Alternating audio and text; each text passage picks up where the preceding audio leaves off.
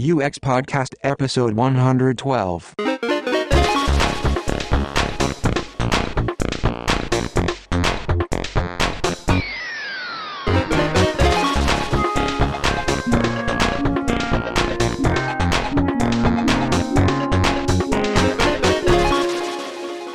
Hello and welcome to UX Podcast. Thank you for joining us. I'm James Royal Lawson, And I'm Per Axbom. and we're balancing business, technology, and users every other Friday from Stockholm, Sweden.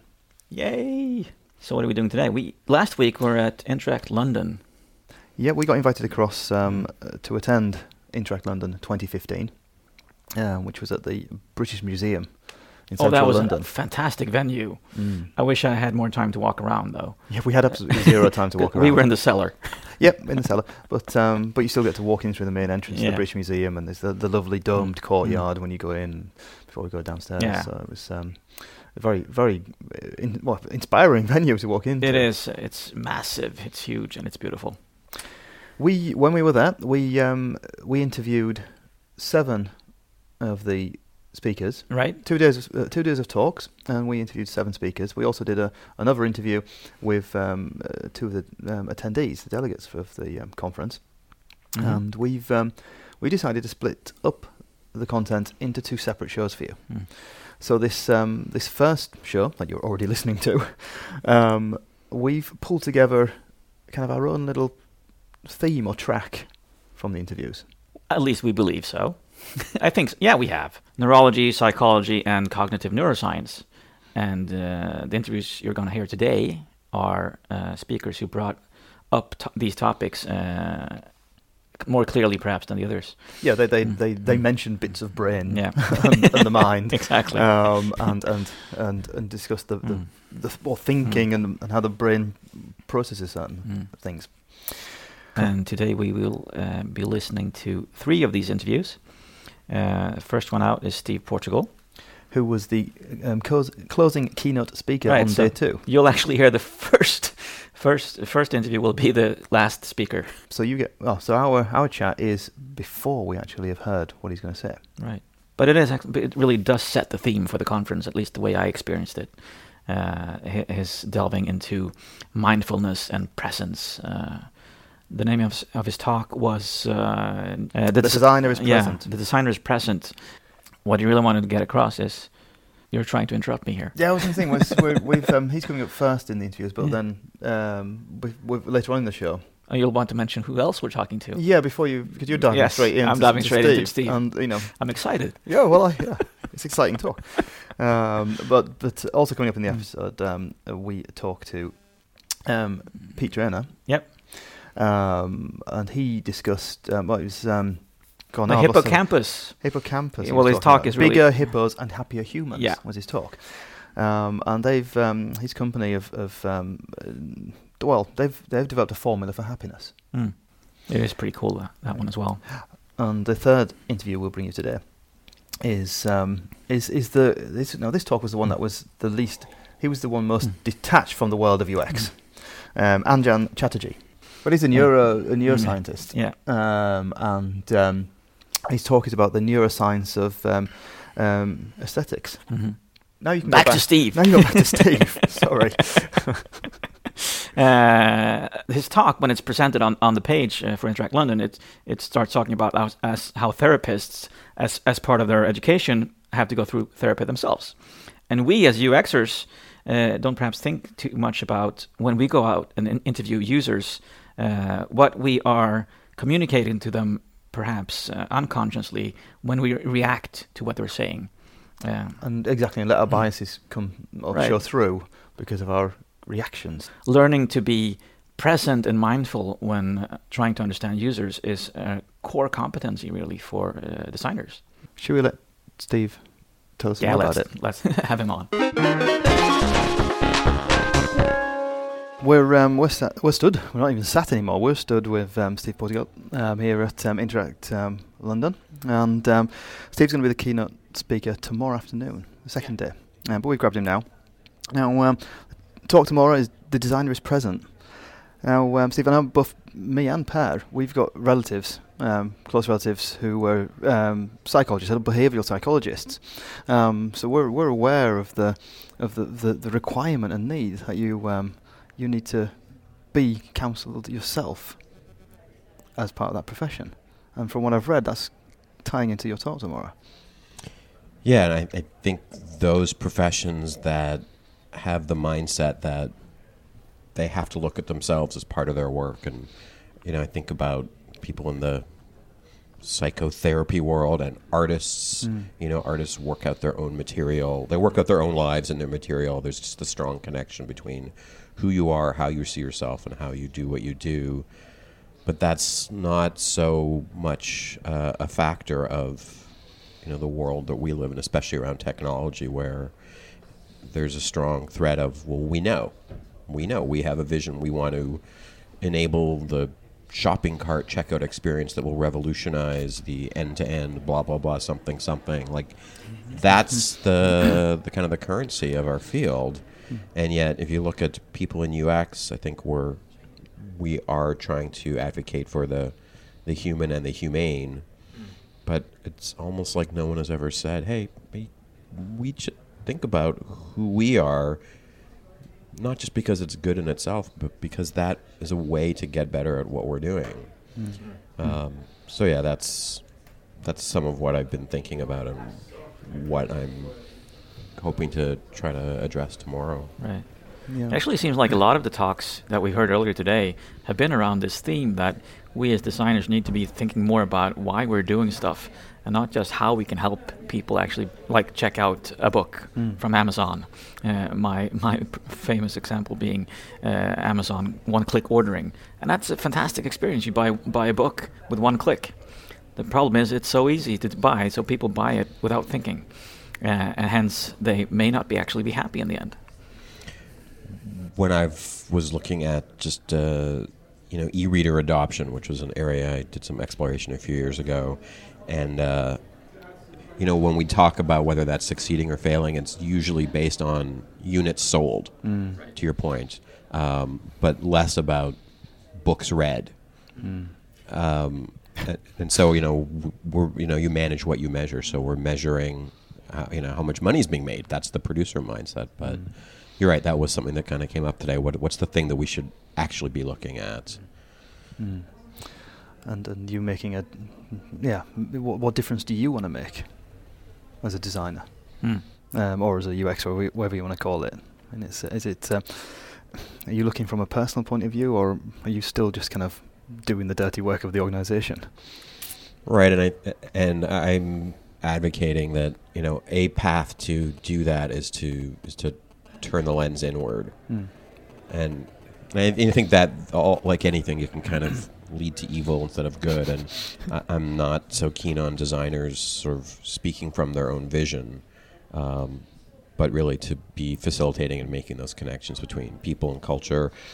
But you can't do that unless you can take a look at yourself and see, well, where am I coming from? I mean, there's just we have our own baggage and our own biases and our own aspirations, and so to to listen to those and to listen to the world and to to do that synthesis, interpretation, creating that we do to make a thing.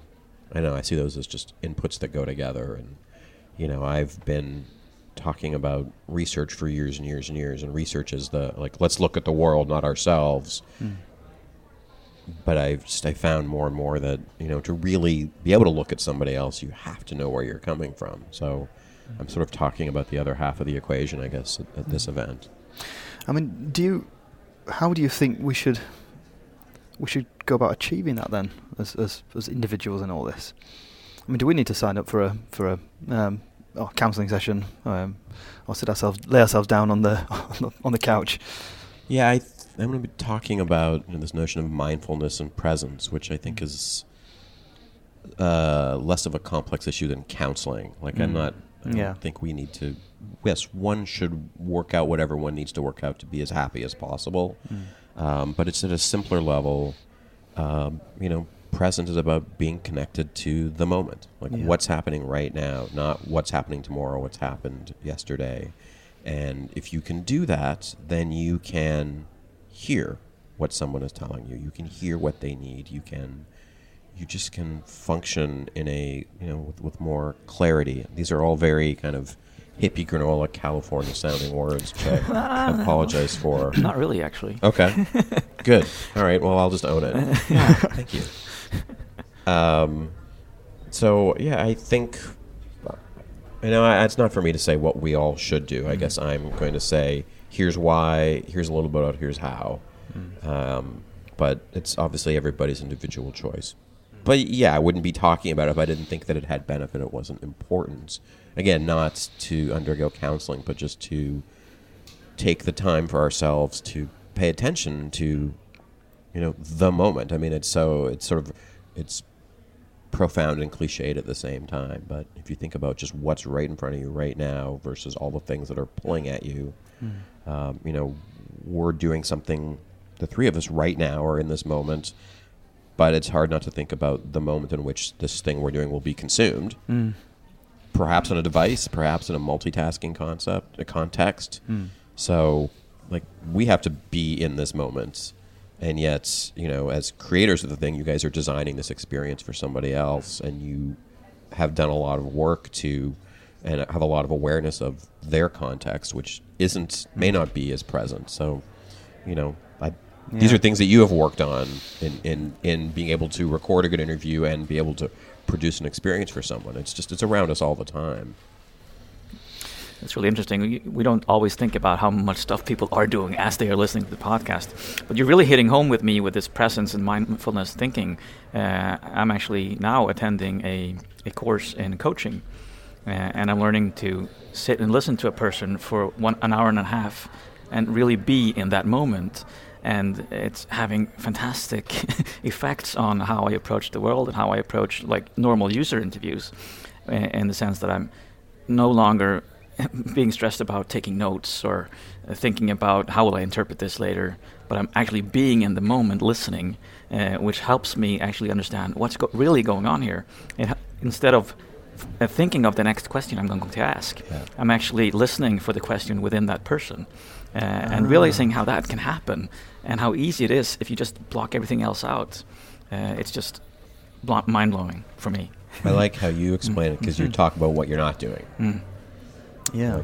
like you know letting go of other things that's a Yeah, really i yeah. concise way of putting it and and you had to sort of unlearn some default behaviors Right. that were very good listening Mm. behaviors Mm. but you had to you know unbundle or Mm. unpack or throw things away Yeah. I talked to somebody uh, a, a couple months ago and they were describing yeah that period when you are hearing someone talk and all you're thinking about is what you want to say in response he kind of he did this he had this example that was like um, cocking a rifle Okay. um, you know, and it was kind of the with that gesture that, that anyone that hears that noise kind of knows. yeah. And that, I mean, it was very, it was a very aggressive uh, image, but I thought it was just very illustrative of, um, you know, when someone is talking and, and you are working on the next thing, it's almost like Yeah. getting the gun ready to shoot in response. And, you know, maybe it's an argument or Mm. maybe it's some kind of persuasive conversation, but that even that thing not Mm. to and i'm thinking about the conversation we're having now where again we don't want dead air we we want to create an experience for somebody else that's valuable um, you know we have all this pressure when we are listening given the output or the outcomes we're, we're seeking and yet it's transformative as you said i'm just rehashing everything that you said um, It's good. Should you listen? yeah Yeah. uh, and parroted um, mirroring my thoughts. yes It's all, well, no, we're, we're reflecting. We're yeah. uh, listening and then absorbing, and taking the moment, the time to reflect, Mm. and, and repeating it or rephrasing it is part of that reflective process. So, what would our message be to whoever is listening out there? We could say put down the phone, except then they wouldn't. what, what would our message be? Are you asking me that question? Yeah, I am. Um, well, I mean, I'm going to sort of uh, uh, answer indirectly because I like to do that. Um, I mean, I think when you describe presence and, and, and sort of talk about this this goal of you know setting everything aside and being right there for the thing, it's easy to think about when we don't do that and how well I can't. And if people are listening to this now while they're driving or whatever is their context is, we're sort of calling them out for failing to be present with this. Um, and I, so my an- my message would be, you know, and I'll talk about this a little bit tomorrow. It, it goes with being present, which is just saying it's okay. It's okay. So whatever experience you're having with this, or you know, with anything that you do, it's okay, and we can we can sort of set being fully present and discarding things like you were saying as a goal, but the world doesn't always work that way, and there's a lot of pressures and, and that we have around us, and um, you know, not. I think if you get caught in sort of the self-recrimination cycle, it goes in the, totally the wrong direction. That's the least present thing that you can do. So to be like, "Gosh darn, I'm not present. Like I suck." Like now you've, yeah, you're really not present at that point. You're thinking about about failures, and I'll talk a little about mm. reframing mm. tomorrow. So mm. just to reframe that as like, it's okay. So if you're listening to this and you're like, oh, I can't fully pay attention, and you say, well, that's okay. That you know that reframes your failure to be present into a more present state. I, I guess I don't know. Mm-hmm. Just feeling okay with the moment in yes. some sense. Yeah. Yes. Mm-hmm. That's a that's a that's a sort of a presence mindset. Yeah. Yeah. I think I think well, making sure you actually put time aside maybe to have those reflective moments as well. Because if it, like well, there's not all it's not always possible in the moment. So Yes. maybe then you can create another moment to give you that opportunity. Yes. See, I'm thinking I'm thinking my feet now is about how I, how you deal with it, and of course I'm often like now we're doing these when we're doing these interviews. I, I of course I'm thinking of what else to say. Well, we have to do that. Mm. So I do pull myself away from the Mm. the actual now moment of the interview because I'm Mm. I'm having to think ahead. So then I need to Mm. make sure I can listen back or think back afterwards Mm. to reflect and to to recreate the now later Mm. maybe. But you guys didn't come, and I'm assuming this is. I get the sense this is how all your interviews go. I don't Yeah. see a list of questions. You guys are just standing there. You, uh, you know, are kind of bouncing off of Mm. each other. So Mm. you, this is not a scripted, uh, you know, news promo piece. Like we're just having a conversation. Mm. So, yes, you have to think of the next question. Again, it's Mm. okay. Yeah. I'll just say it back to you. It's okay. it's okay what and, it's at- necessary. Yeah. Look at what you are doing. You are Mm. conducting an interview. You're producing like a professional industry product, um, you know, in a you know impromptu, improvised way, Mm. and you're succeeding at that. Like that's you have to be thinking of the next question, Mm. but you also have taken a you know a very mindful mindset. If that's not too jargony, you know, you've taken a mindful mindset towards the creation of this. So you know, again, I'll just Mm. flip it around. Look at the way that you are being present and how you're doing it. Are we gonna hug after this? Yeah, I'm- I'm- I'm- I'm- like I'm- it's a group hug. I'm feeling like it's coming. well, thank you very much for joining us. Yeah, thank you, Steve. And, um, Thank you, guys. Moving on to uh, Pete Trainor, the director of human centered design at uh, Nexus CX. Yeah, he says he's a designer, occasional robot, and psychologist, accidental polymath. And um, yeah, uh, Pete's um, talk is bigger, bigger hippos and happier humans. Um, and he talks around the the uh, model. Uh, the, there's a framework that he, they've devised. Um, he's devised in his company um, for for how you can you can design happiness into your products. And this is also based on um, a formula. Through research, they've calculated exactly Mm. the the formulatic f- formulatic equation of And that is exciting Yes. stuff because we all want that formula. yeah. So listen in for it now. So we're um, we're joined here now by um, Pete Trainor, who um, presented um, earlier today "Bigger Hippos and Happier Humans." That's right. What type of hippo are we talking about here? Oh, so, well, I was just as I was just explaining. My company is looking at the various impacts of digital and user experience on the brain, but I'm dyslexic, so I can't pronounce brain names. So the hippocampus is a part of the brain that deals with memory, happy and, and negative thoughts. So w- we'd nickname it the hippo. It's just easier to digest. So it's- So it's not highest paid um, opinions. No, it's or not highest paid person's opinion. and it's not thick-skinned creatures wallowing around in, in pools of mud. Exactly. Don't YouTube hippos because lots of bad things come back. I really enjoyed your talk because you challenged some of the common design thinking Yeah. that we have, uh, linking our happiness to something that can be uncomfortable as well. Yeah, exactly. Um, we, we've actually been doing a lot of research recently around familiar patterns, and familiar patterns don't necessarily um, they make for frictionless experiences. So you could argue better usability, better UX, but they're not necessarily good for people Yeah. um, because they break down the barriers of you learning new things uh, um, and evolving as a, a, as a person. They stop you learning new things. So we're actually the, we're trying to find the balance between kind of good UX patterns that should be quick and frictionless and bad UX patterns, which are effectively things that should be possibly made more complex and more complicated for people um, to make them smarter and to make them happier by solving problems. Mm. Um, it's a, it's a bit of a conundrum because it, it's kind of flying in the face of quite a lot of the, the wisdom that we've been building up for the last Exactly. 15, 20 years in usability, Mm. which is don't make stuff easy, make it.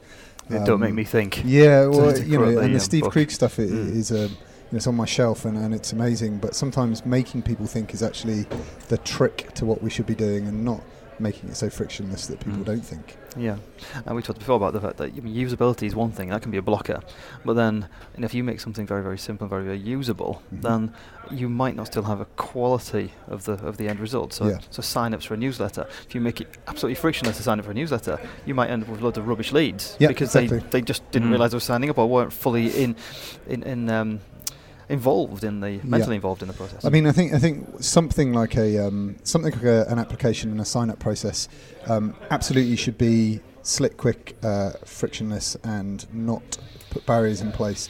I think when people are seeking answers to things that arguably they, they could find themselves, um, if they weren't complacent, those are the things that we want to try and make a little bit trickier for people to Mm. find. So, um, Google has been very good at teaching us to ask one question and get the answer as the top result. Mm.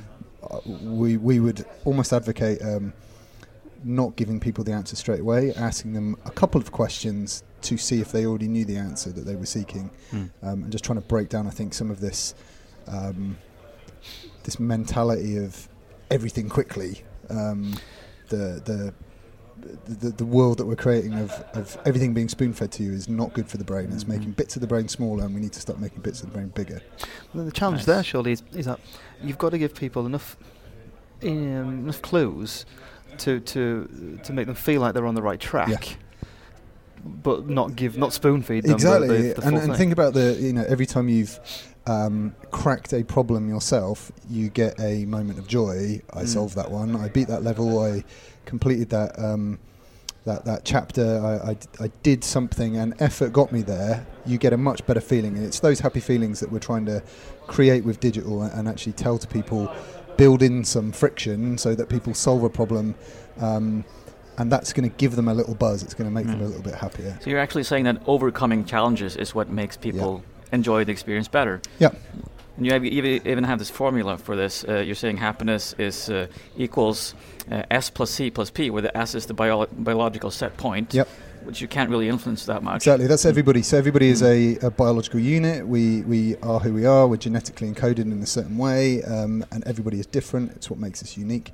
And actually, there are things that you cannot change. So there are Yeah. medical conditions that are yours, and medicine will fix, but you know psychology won't necessarily fix. So you're not going to do much with the uh, biological set point. and that was fifty percent of happiness. That's fifty percent of happiness. Fifty percent, Yeah. yeah. So fifty percent is just us. It's the human condition. It's who we are. Right. Um, the other 50% we've broken down into conditions of living and problem solving, um, and those are things that we can influence. Right. So, so ten percent with living conditions. So, so what do you mean by that? So 10% is, is basically um, the stuff you buy, the stuff you surround yourself with, um, money, stuff.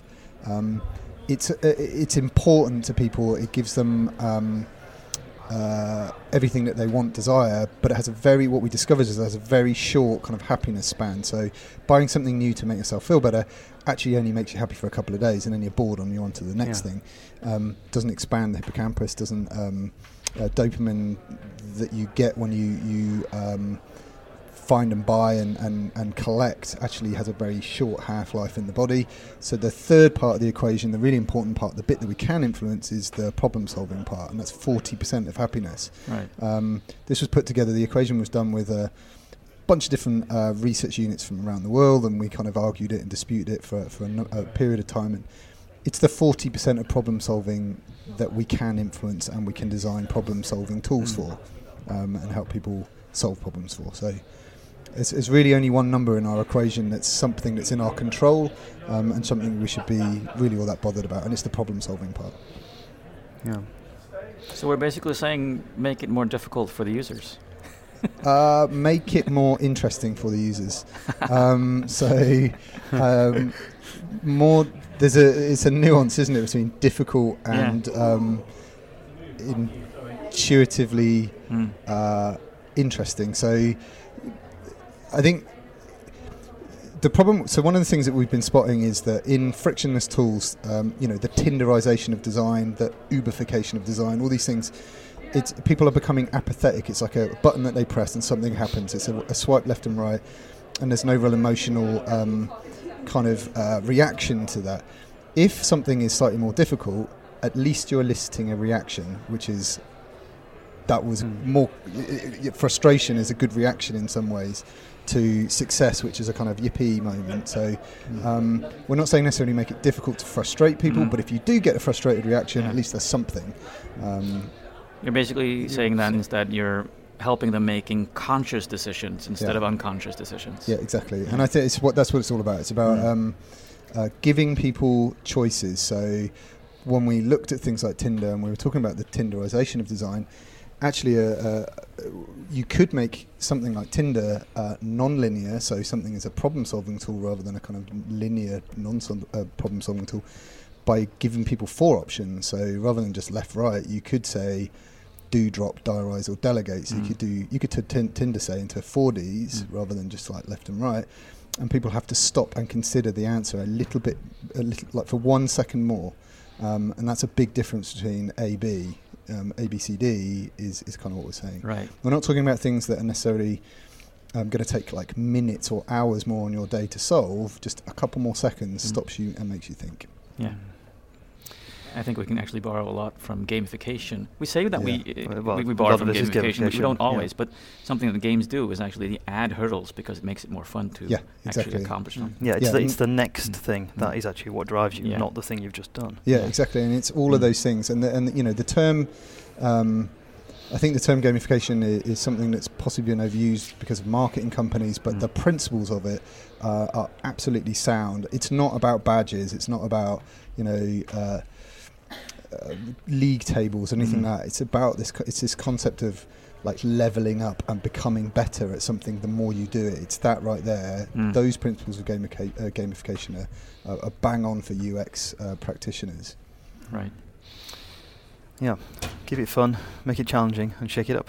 Mm-hmm. Yeah, variety. Variety is, uh, is the other one that we, we talk a lot about of um, changing the message that you see every day, changing the message that you Mm. get at the end of a process, changing the um, color of an interface to reflect the time of the day. Those Mm. kind of ambient variety um, moments can be hugely powerful for people because it makes them stop and go, something's changed. Like it's Mm. not got in the way of me checking out, but it's just made me stop and think slightly. it made it more interesting. And, and I, I think that's an excellent point. Mm. That what, what we're talking about here doesn't have to be on a massive grand scale. Mhm. You don't have to build in these kind of this kind of um, way of happiness as, as on a on a huge level. It can be, Yeah. you just said, something much more subtle, but Mm. still generates um, Yeah. happiness Yeah. at the end of We, the line. we, we just um, we're just in the process of launching a, a new product for a bank in the UK, um, and it's a uh, it's going to be a little bit like Siri, but it's more chat based. So Mm. trying to help you solve problems, but rather than just giving you the answer straight away, it basically asks you two questions before you get your answer. Now Mm. the testing that we've done is that Are you sober? Are you got cl- are you got clothes yeah, on? exactly. and um, and should you be making this transaction right now? Um, it's it, within two questions. Most people realise that they already know the answer to, you know, like twenty percent of common problems. Um, and so we were trying to create a more Socratic version of Siri, something that was more philosophical and, and almost like a kind of codified counsellor for your problems. Right. Yeah. Um, it's very much based around some of the principles of CBT, Yeah. um, cognitive behavioural therapy, Mm. uh, and and those moments of clarity actually give people a light bulb moment where they say, Mm. "Oh yeah, I kind of already knew the answer to this, but it had been lost, in, Mm. you know, in all the other bits in my brain and Mm. all the other thoughts that have been swimming around today." yeah. So uh, Um, a, a coaching Siri, that kind of yeah, Mm. exactly. But it, it's, it's not, it also gets you to an answer really quickly if you if you don't genuinely know the answer. Like we're not there to try and kind of freak you out. it's not there to try and you know make life more Mm. difficult. But Yeah. um, it was an interesting experiment, and it, and it's it's already proving to um, to work quite well. It makes people feel a bit happier about solving their own problems. That is awesome. Thank you so much. I look You're forward to actually adding different colors to my website across the day now. Yeah. Go for it, welcome. Pat. yeah. Thanks, Thanks so much for for joining joining us. us. No worries. Nice to speak to you. Yeah, so now from Pete, we've we've we've got the formula of happiness, and we know the part of it that we can actually tweak um, as designers, Mm. and that takes us then to to Anjan Chatterjee, Yeah. um, our our neuroscientist. Yeah, he's a Frank A. and Gladys H. Elliott Professor and Chair of Neuro- Neurology at Pennsylvania Hospital, uh, member of the Center for the Cognitive Neuroscience and the Center for Neuroscience and Society at the University of Pennsylvania, uh, received a BA in Philosophy from Harvard, Haverford College, MD from the University of Pennsylvania, uh, completed his neuro- neurology residency at the University of Chicago. it's like, Oh dear. you can, we can keep going. but what Anjan um, helps us understand and explain is the automatic response that our brains give to certain stimuli. Mm. He talks a bit about uh, the uh, outer psychophysics and the inner psychophysics, and uh, he's seeing UX as part of that, which helps us understand inner psychophysics, the aesthetics that come from inside of us ourselves, instead of just the polish on the outside. Yeah, we we are as we are. Some things you can't Mm. actually change. Let's listen to Anjan. Anjan Chatterjee, welcome to the show. Oh, thank you. fantastic talk today about beauty and neuroscience and the, uh, the Neuroscience of aesthetics. aesthetics. Yeah, that was the title of your talk. That was. And uh, it's nice to have someone who knows what they're talking about because at these conferences, uh, we tend to dabble and we love we love psychology and we love to talk about the brain, but we don't really have the research research to back it up and maybe not always the knowledge actually to understand and interpret the research as well. But tell us a bit about the studies you've done and the conclusions you've come to. So uh, we've done a variety of studies looking at neural responses to beauty, how people behave in the context of beauty, and really trying to understand how one goes about thinking about aesthetics in general. Um, and with beauty, um, as I mentioned in my talk, faces often are a prototypic example of beauty, but it's not confined to faces. It can be people's bodies, it can be places, uh, it can be uh, artifacts people regard. I have a particular attachment to my toaster, which I think is very beautiful. um, but uh, so, so uh, you know, beauty pervades a lot of our lives, uh, and it influences how we make decisions. So, so that's how we got interested in this. hmm And there, w- there was one thing, a quote you had that uh, I thought was really interesting that the average composite face is more attractive than any individual face that contributed to it. Right. Why is that? That's that seems really strange. So if you have a lot of faces that are pieced together into one image, Yeah, there's Yeah. when you merge them into, into, Yeah. a, into a generic face. Yeah. then that and was generic in the beautiful. context of uh, meaning that say the average distance of the eyes are averaged or Mm. the distance between the mouth and the, or the shape of the lips are averaged right so the averaging doesn't necessarily mean it's an average you know Mm. sort of sort of the girl or boy next door kind of notion No, right? yeah. it's, a- it's a statistical Mm. average uh, and this was uh, actually discovered uh, not far from here uh, in the late uh, 19th century, as I mentioned, uh, Galton, uh, who thought if he could combine the faces of criminals, would come out with the, the the image of a master criminal. Instead, he came out with a what looked like a beautiful person. yeah, Mm. And so that was the Mm. observation, which has Mm. since been replicated. The kind of explanation people use for this, which I didn't mention in my talk, is that it might be an indicator of genetic diversity. So we have a Ah, kind yeah. of Yeah. notion, uh, a popular notion Mm. that children of mixed race couples often are regarded as beautiful. Yes. And Yeah, right. this sort of idea, Mm. and that inbred families are, you know, Mm. not as beautiful. That sort of. So I think that's that's the intuition that people have in Mm. Their everyday life, Mm. and this is an experimental way of showing that if you combine features across many different kinds, Mm. yeah. the outcome is more attractive, and it's thought to be a signal of genetic health. Yeah. So this is a deep-rooted Right. signal to, to, Right. to us as Mm. breeding humans. Right. Good choice, bad choice. Exactly. Right. And and so the idea is that if you get a if for for people who got pleasure in that good choice Mm. are more likely to uh, to propagate because their children would have better genetic fitness, and so Mm. that's how that the idea is that's how the preference got built into the population over Mm. time. Yeah, There was a, you, you also m- said that the um, there was that um, link between um, good, well, good and beauty, or Yeah. good and bad and, and beauty and ugly. That you get a very similar neurological response Right. in those situations. Right. So that also, uh, some people think that the the, the background of this idea that uh, people conflate beauty and goodness is because there was this root that the goodness was about genetic health, about f- uh, physical fitness. That that's a good thing, right? And so that some people think might be the link of how that came about. And it has interesting, you know, what I didn't talk about. We've just started to do some experiments looking at people with minor flaws that c- that can be surgically corrected, and people uh, you get the reverse effect, which is that people uh, attribute all sorts of negative social attributes to people with minor flaws, uh, and which people haven't, th- that hasn't been uh, examined very much, but it does look like in our early studies that that uh, the converse is also happening. So it seemed like in the end there there has to be an ethical side to this because we have all this knowledge about how beauty attracts people to to in essentially if we're designing products and services Yeah. uh, how how we use b- beauty in that sense to attract people to to our what we're offering. Right. Uh, there's an ethical side to that, uh, in the sense that are people aware of what they're choosing uh, based on their own values and about their own goals. yeah. Because you mentioned um, uh, some some studies where people. Well, I, I related actually to other studies where professional musicians do s- perform as street musicians and people they're don't recognize the right, music. and right, they think it's not as good. Yeah, Right. exactly. Whereas if you paid fifty or hundred pounds to go listen to them, it must be great. Right. Yeah. And, that, and of course, that's how we are. Yeah. So either you accept it or you try to, I don't know, design that into something. Yeah.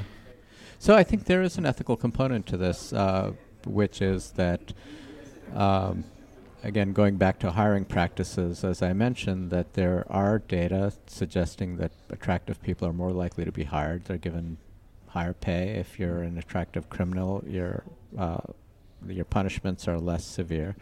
Uh, and those are built-in biases that I think we need to be aware of to be able to counteract. Mm. Uh, on the one hand, I think for people who design products, it's a useful thing to know that if it's beautiful, you will get that initial, uh, you know, bang for your beauty buck, which is that people will think it's good, people Mm. will be engaged, people will react to it. But then going back to the end of my talk, uh, sort of talking about how context matters, and uh, in some ways, to be able to sustain that, it's not sufficient. It's not sufficient to just get that initial uh, initial response, right? The, the the education, the the the context of having a reputation that's actually built on designing good products also comes into play, Yeah. right? So I think that's where I would say it's not enough. It's not enough to be a pretty face, Yeah. right? Yeah, Eventually, exactly. you just Yeah. you got to be a good person, and, Yeah. and that the same applies to products. Yeah, as we did the the um the, the the beauty or that aspect that that's the that's that initial draw. Right, Um, but then after that, we've got the the, the decision mechanism. right. It's going The to more deliberate, deliberative mechanisms, whereas supposedly as- deliberate for us. supposedly, right? And but that's where I think the sort of meaning, knowledge, Mm. experience, education, culture, all of that plays into it Mm. uh, at that level. The initial response, I think, doesn't tap into that, right? So you get you get a leg up with beauty to start with, Mm. but it's not it's not sufficient. No. I think we um, we both um, we both sat there and did that kind of ah moment when we saw the, the slide, which was um, uh, from the experiment where um, you had the, the the width of the faces um, and, um, and and beauty and Yeah. uh, with the mouse mo- tracking the mouse Right. movements and that you Right. um, there were you were drawn people were drawn to the, the beautiful option even Yeah. though they were The right option was the, the other right one. option the Mhm. one they were supposed to choose in the test was the the other option the wider and they make one. the right Yeah. Choice, Yeah. right? It's not Yeah. as though Exactly. It's not, a fail, it's not a task failure. Right, but it's, not a task failure, but it is a bias, and it's a Mm. bias in a very concrete sense, Mm. right? Which is Mm. you're bodies actually wants to move towards it. Yeah. So that's where you can get that, that leg up, that extra Yeah. lift if you Yeah. combine beauty with the the, the the wanted choice. Right. Yeah. Right. So, what would be your recommendation for people uh, who are designers, who most of us are in this room? Yeah. Uh, I mean, Uh, so it's a. I, I'm an outsider in the Yeah. sense that I don't know the field or Mm. know what what's normative. Mm. I would.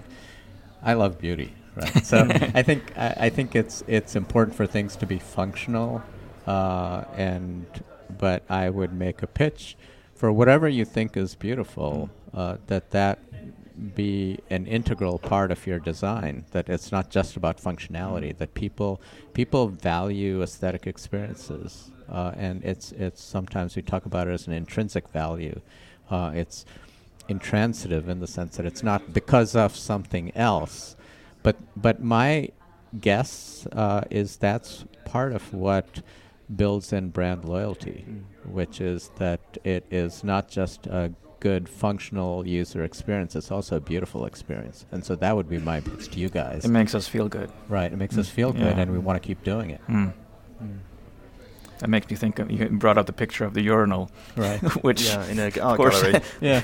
and there's it's fun- functional in that sense. Well, depending on where you put it. Where you put it, right? Yeah, So- it can be right. functional or it Yeah. can be art, or Yeah, it can be good art or it can be bad art, Right. depending on the context Yes. and the placing of it. Yes. That's fantastic. So, Thanks so much for Great. joining us. For joining Appreciate us. it. Great. Thank you. bye. Oh, there's um, Anjan's interview and also his, his, his talk. There's so many. I think for me, he's probably the most rem- most memorable talk from the two days. Excellent. Yeah. Because I've, I mean, I've already we're only a few days after the conference now, Mm. and I know that I've used examples from his talk. I think on three separate occasions I can think of when I've, I've Ooh. brought something up Wow. already, Nice. um, which was which was interesting. yeah. The urinal example, The urinal. urinal. Urinal. Yeah, well, you know, tomato, tomato. I've used that one already as well. That Yeah. this was the one I don't know if well uh, we talked about it at the end of the interview. Yeah. Yeah, uh, you, know, you take you take any old piece of rubbish art. Mm. now I'm little quotes around that, Mm. and put it in a in a museum Mm. or an art gallery. Say it's by a famous artist. Mm. People go, oh. Mm. Whereas if you're just peeing into it in a toilet, then you're just peeing it peeing into it in a toilet. Yeah. and that's where Anjan uh, Anjan's message is that context matters. That was the one aspect of Yeah. um, of his talk. yeah. Um, but um, but no, but uh, this is something very important to us. That remember that you know we can't necessarily affect how the part certain parts of the brain function. Mm. We do have a, a, a neurological response Mm. to certain things and situations. Um, so we can only steer so much. Right, which make, makes you realize that uh, you have to be really, really care- careful when you're designing stuff because if you don't give people enough time to think, then they will actually respond automatically uh, and follow whatever is beautiful or what is aesthetically Mm. uh, appealing to them. Uh, but as in the case where where Anjan was giving the example, people did respond correctly to that quiz he was giving them. Oh, this, this, this was the mouse movement one Yeah, that we mentioned. you were supposed to find the wider face, but sometimes uh, the the On your way there, the less wide face was the more beautiful face. So on your way to just click on the on the wide face, you actually moved your mouse towards the beautiful face because you were your body was actually telling you your that- yeah. yeah you were attracted to that, which was it's really amazing. What was the name of the medial? Mm. Uh, Ooh, I can't remember that.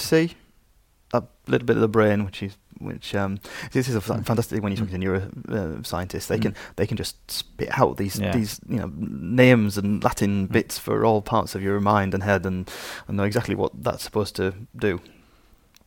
At the very at the very end um, of um, Anjan's talk, he took some questions. Mm.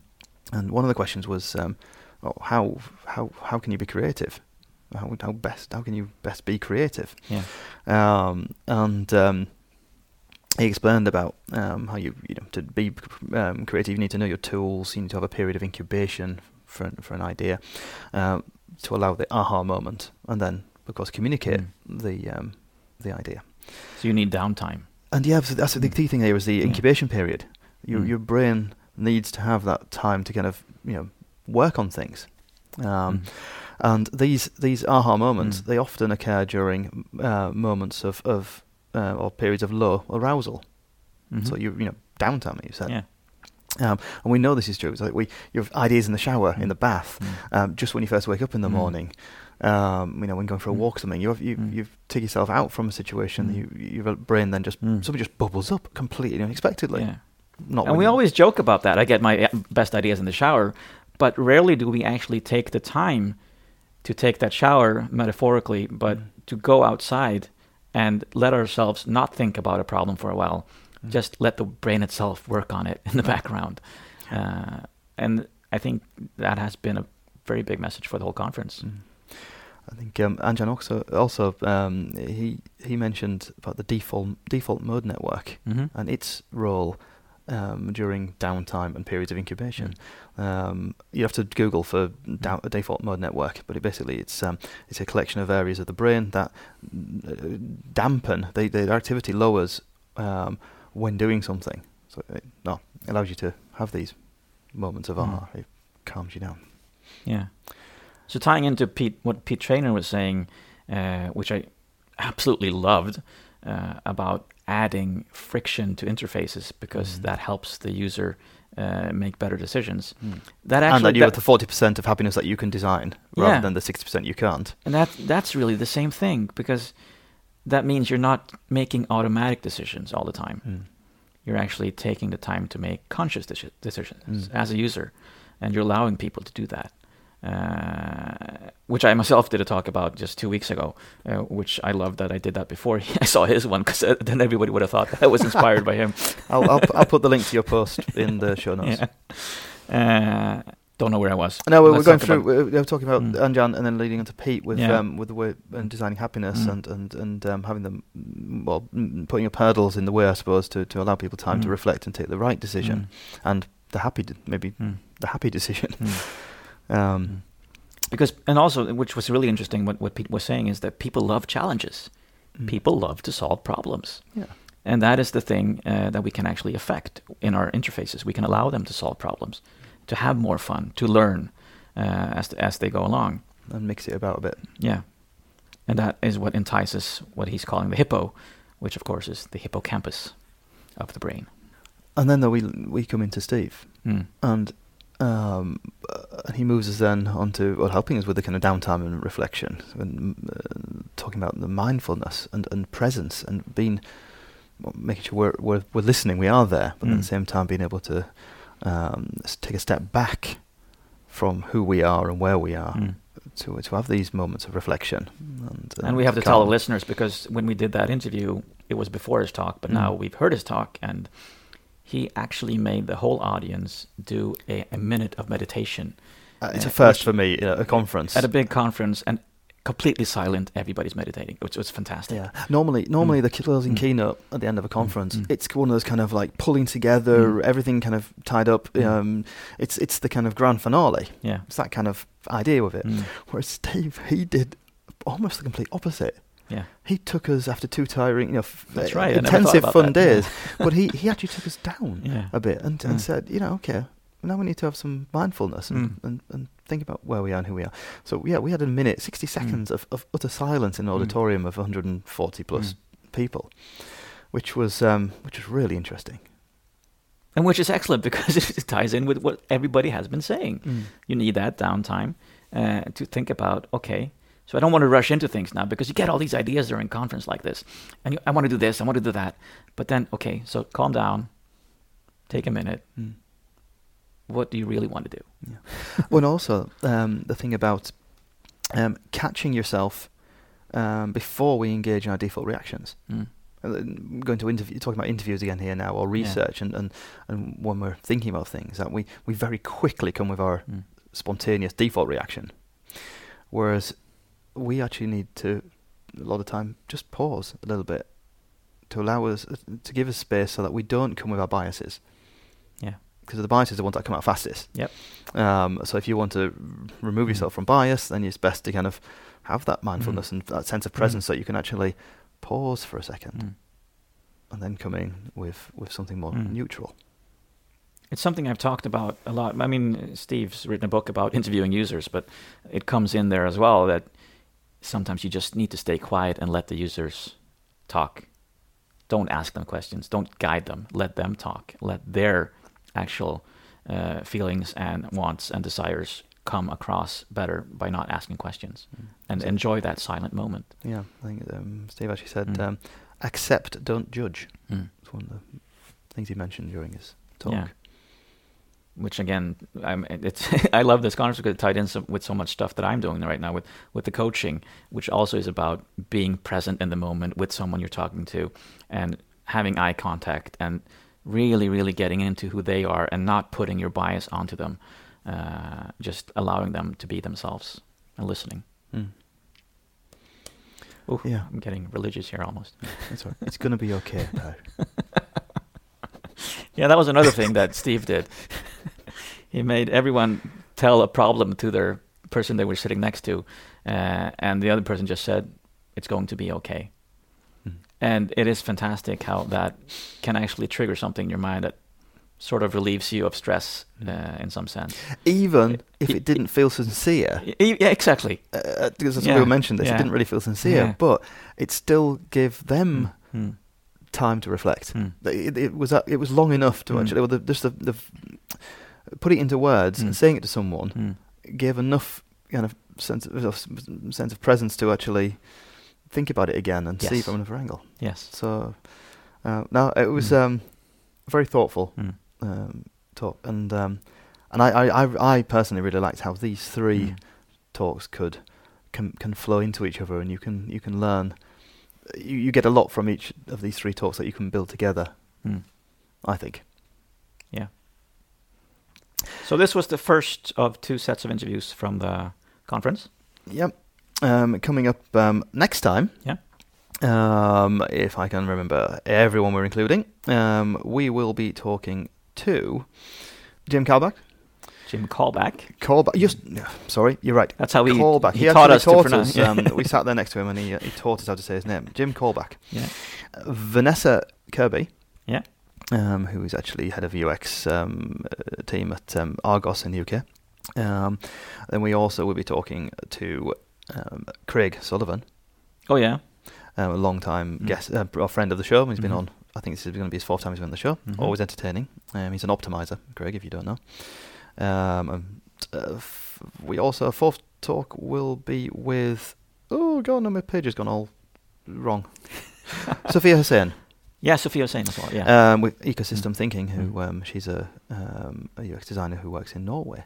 So that's something to look forward to. Um, Plus the two delegates will be talk ending the, that show with. yes, our wrap up will Yeah. be with um, uh, two people who were also at the um, conference. There'll be four of us just sharing our thoughts Mm. at the end um, and what we learned from the whole thing. Mhm. We'll put all the Twitter handles and uh, find everything in our show notes. I think there will actually be videos out from the conference. We'll link to that as well. If they're out in time for the show going Yeah. out, then yes, I'll Mm. I'll link them too. Mm. Um, so yeah, you can um, find everything um, at uxpodcast.com. Show notes and resources. Um, I'm Beantin on Twitter. I'm Axbom on Twitter. Yep. Um, I'm not going to spell them this time. um, together we're UX Podcast, all one word, um, absolutely everywhere.